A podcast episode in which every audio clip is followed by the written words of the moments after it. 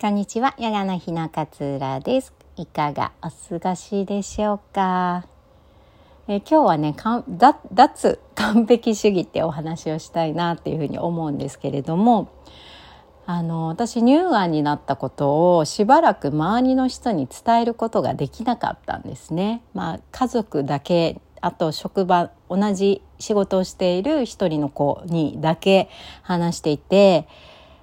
友達とかになかなかこう話すことができなかったんです。皆さんはどうですか？いろんな方にねお話ししている方もいらっしゃるし私みたいに友達には話したくないって思っている方もいらっしゃるんじゃないのかなっていうふうに思います。今こうやってねもうかなり オープンにしておりますけれどもやっぱりね告知した告知された当初とかっていうのはもう誰にも話したくないなんかバレたくないみたいな なんかそんな気持ちがすごく強かったかなっていうふうに思います。でこれ紐解いていくとなんでなんのかなって思うと私は昔から自分のこう恥ずかしいなと思っていることとか、えー、例えば失敗をしたこととかミスをしたこととかっていうのを人に話すのがすごくすごく苦手な性格だったんです。だからね、結構こう弱みを人に見せるっていうことができなくて、できる人がすごい羨ましいって思っていたんだけれども、でも私さ、この間こんなミスしちゃってさ、もうすごい恥ずかしいとか、例えばちっちゃなことで言うと、なんかこの間さ電車に乗っていて気づいたんだけどずっと私ズボンのチャックが降りてたのをすっごい恥ずかしいとかいう話とかもなんかできなかったんですよ。それって紐解くとやっぱりね完璧主義なんですよね。完璧主義者なんです、私。で、この完璧主義ってね、一見すごく良さそうじゃないですか。かだって完璧目指してるんでしょって何事も。すごい良さそうなんだけれども、実は違って、完璧主義って、完璧でさえあれば誰も文句を言わないだろうとか、完璧でさえいれば恥ずかしい思いをしないだろう。失敗して笑われることはないだろう。みたいな。自分を守るための分厚い鎧が完璧主義っていうことなんですよね。でもね、私はなかなかそれに気づけなくて、もうとにかく完璧さえ目指せば誰からも笑われないみたいな気持ちがすごくすごく強かったから、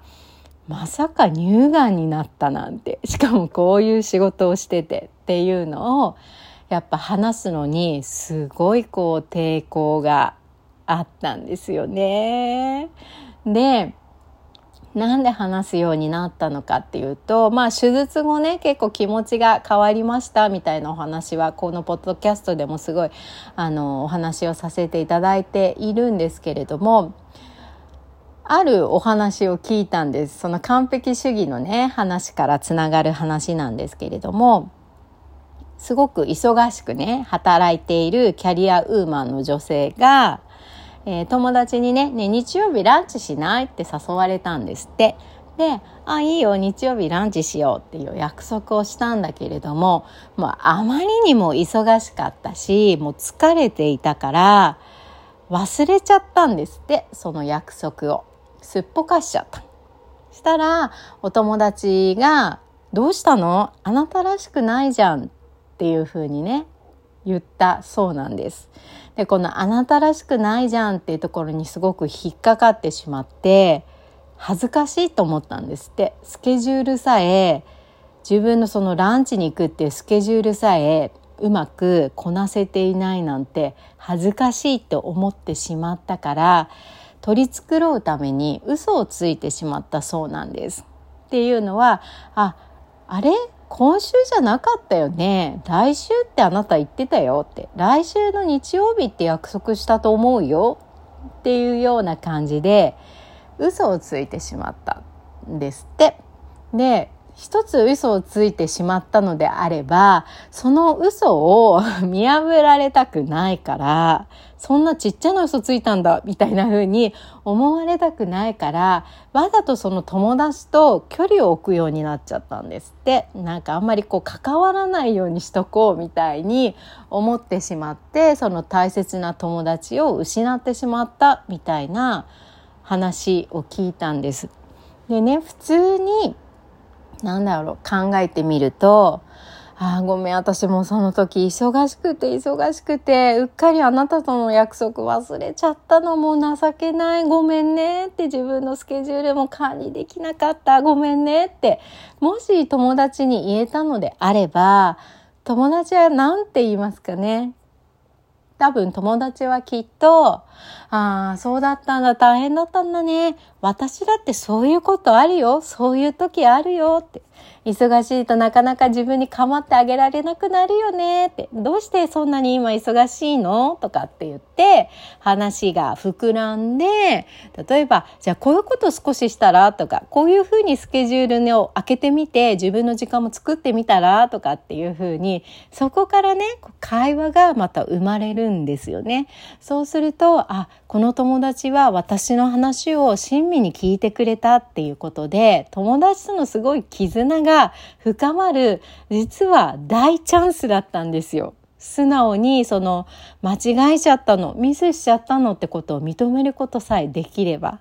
でも、あなたらしくないわねの一言にちょっと引っかかってしまって自分をこう取り繕ってそのミスしたってことを正直に言えなかったがために友達と距離を置くことになってしまったっていう話を聞いてあこれ私もありえるなってちょっと思ったんです。私もねあなたらしくないねとかっていうとこ結構引っかかっちゃうタイプであ私結構きちんとしてるんだよなとかって思ったりするんですよね。でこの話を聞いてまず身近な友達にね実は乳がんになっちゃってさってもう恥ずかしかったこんな仕事をして健康を伝える話をしながら乳がんになったこともすごく恥ずかしくて自分のこと嫌いになったみたいな話を初めて友達にしたらもうそんなことないよって言ってくれたんですよ。乳がんは別にあなたが悪くなって悪いことをしたからなったわけじゃないんだしあの早期発見できたってことはもう私すごく嬉しいよってありがとう検診に行ってくれてっていうふうに言われてもうすごい気持ちが温かくなったんです。なんで早く言わなかったんだろうってその時に思ったんですよね。こんな気持ち温かくなって応援してくれる人がいるってことは自分を強くしてくれるんだなっていうふうに改めて思ったんですよね。自分の恥ずかしさをさらけ出すって全然悪いことじゃないし世の中に完璧なんていうものはやっぱりないんですよね。ないのにそれを目指そうとするとやっぱりどこか窮屈になってきてしまう。でこの完璧主義っていう鎧を身につけすぎるとどんどんねチャンスを失うっていうことにもつながるんですよね。例えばですけど、まあ、仕事の話ですけれどもえー、先輩にね、明日のプレゼンさ、社長の前でやってみたらみたいな感じで言われた時に、あ、ごめんなさい。準備がそこまで完璧ではないんで、違う人に頼んでもらえませんかとかって言うようになっちゃうんですよね。ミスしたっていいからそこに目の前にチャンスがあるんだったらやってみたらっていう気持ちじゃなくなっちゃうっていうのが結構完璧主義のこの鎧を着ることの弊害になってくるのかななんていうふうに思っています。まあ、このね、乳がんになりました、がんになりましたってことを友達、周りの人に話すっていうのは結構ね、あの、うん、辛い作業だったりするんだけれども、ずっと溜め込むよりかは特定のねあの全員に言う必要ないと思いますよ特定のうん、この人とはずっと友達でいたいこの人はきっと私のことを信頼してくれているっていう人に向けて是非ねあの話すってことを始めてみてもらえると少しね感じるところが違ってくるんじゃないのかななんていうふうに思います。まあそれはねきっとその焦ってやることなくてあ今なら話してもいいかなってタイミングきっとやってくると思うのでその時はもう正直に今の自分の気持ちをそのお友達にね信頼できるお友達にぜひこうさらけ出してみてください。逆にねこんなに心配してくれる友達がいるんだっていうのはすごく自分の自信につながったりしますので怖がらないでやってみてもらえるといいかなっていうふうに思います。今日はねこんなお話をシェアさせていただきました。えっと6月18日にねヨガとジャーナリングっていうテーマでオンラインの講座を開催予定でございます。このモヤモヤした感情とか説明できない感情実体のつかめない感情。でも確かに自分の心の内側にいつも存在しているやつみたいなのをジャーナリングという作業を通じて一旦心の外にね出す作業っていうのをやっていきます。そうすると少しね上から見ていくと今までは気づかなかったことに気づけるチャンスが巡ってくるんですよね。そんなことはね、一緒にやりていきたいなというふうに思います。えー、詳細は概要欄に URL を貼っておりますので、ぜひチェックしてみてください。そして、乳がんヨガとお話し会も毎月第2、第4木曜日に開催しております。こちらもぜひ気軽にね、ご参加ください。では、今日もあなたらしい穏やかな一日お過ごしください。さよなら。